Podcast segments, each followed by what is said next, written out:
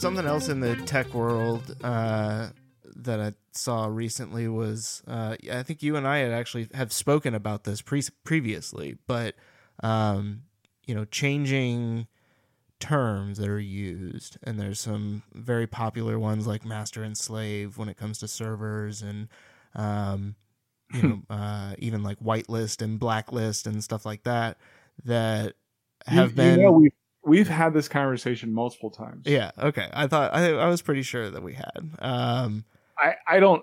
This is why I will tell you that the tech world is racist. AF. I'm I'm just telling you flat out, man. Like which is a also call- the name of our new podcast we're going to be starting, Racist AF.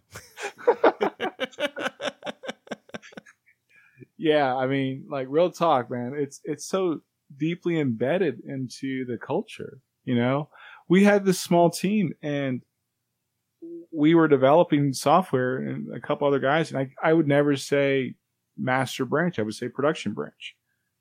And when I moved to the engineering team, I made it a point to say, "Yo, can we call it something else? You know, how about we call it production and, and development?" No, what's wrong with master and slave? A white man looked at me in my eyes and said that.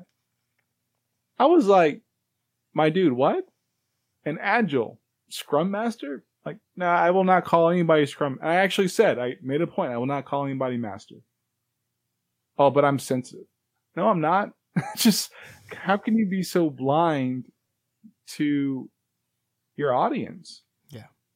Well, I mean, I think a big part of it is because they have not had to experience people that aren't white being very, you know, prolific in that field. I mean, I, you know, you and Yeah, I you- both know I and saw repeatedly, um, not even just at the, the, you know, place that we worked, but so many of the companies that we worked with where, you know, it's 99% white guys.